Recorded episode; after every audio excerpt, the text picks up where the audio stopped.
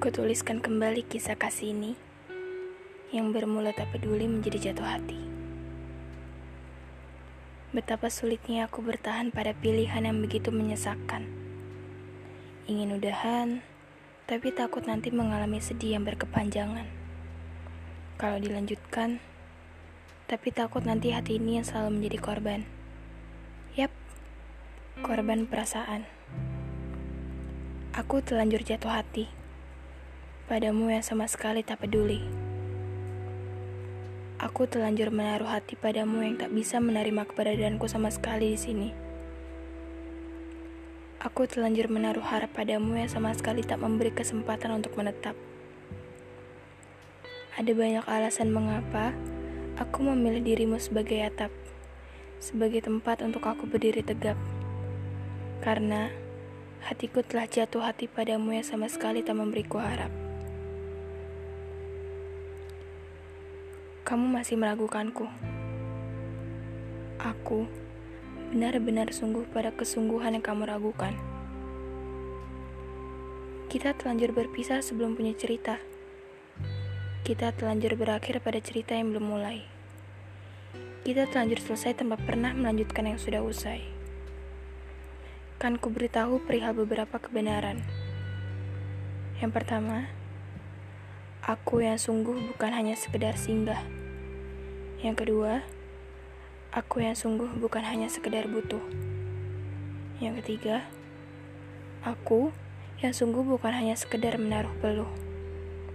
Yang keempat, aku yang sungguh bukan hanya sekedar datang jika rapuh. Dan yang terakhir, aku yang sungguh bukan hanya sekedar butuh tubuh. Semuanya palsu ketika kamu berkata mulai mencintaiku. Semuanya palsu. Hmm. Itu hanya sebuah pementasan drama yang kamu lakukan padaku. Semuanya palsu. Kau tak akan mengerti itu. Semuanya memang salah sejak awal. Aku yang ingin dimengerti dan kamu yang tak bisa mengerti. Terima kasih pernah berjalan, meski berakhir di persimpangan.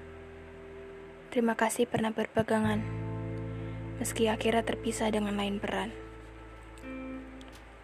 Aku sudah terjebak dalam kepalsuanmu, yang kuanggap adalah kejadian yang paling menyenangkan dalam hidup.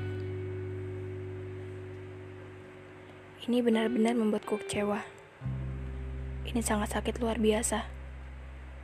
Rasa yang pernah ada, ternyata berubah menjadi sirna. Senja yang selalu datang, tapi juga selalu meminta untuk pulang. Berada di epilog cerita tapi tak pernah menanyakan rasa. Apakah sudah cukup sampai di sini saja?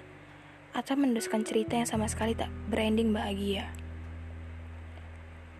Ku mulai berdoa pada semesta bahwa aku bisa menjalaninya, bahwa aku kuat menghadapinya, bahwa aku bisa untuk mengatasinya. Karena Semesta memberi cobaan tak pernah di luar kemampuan umatnya.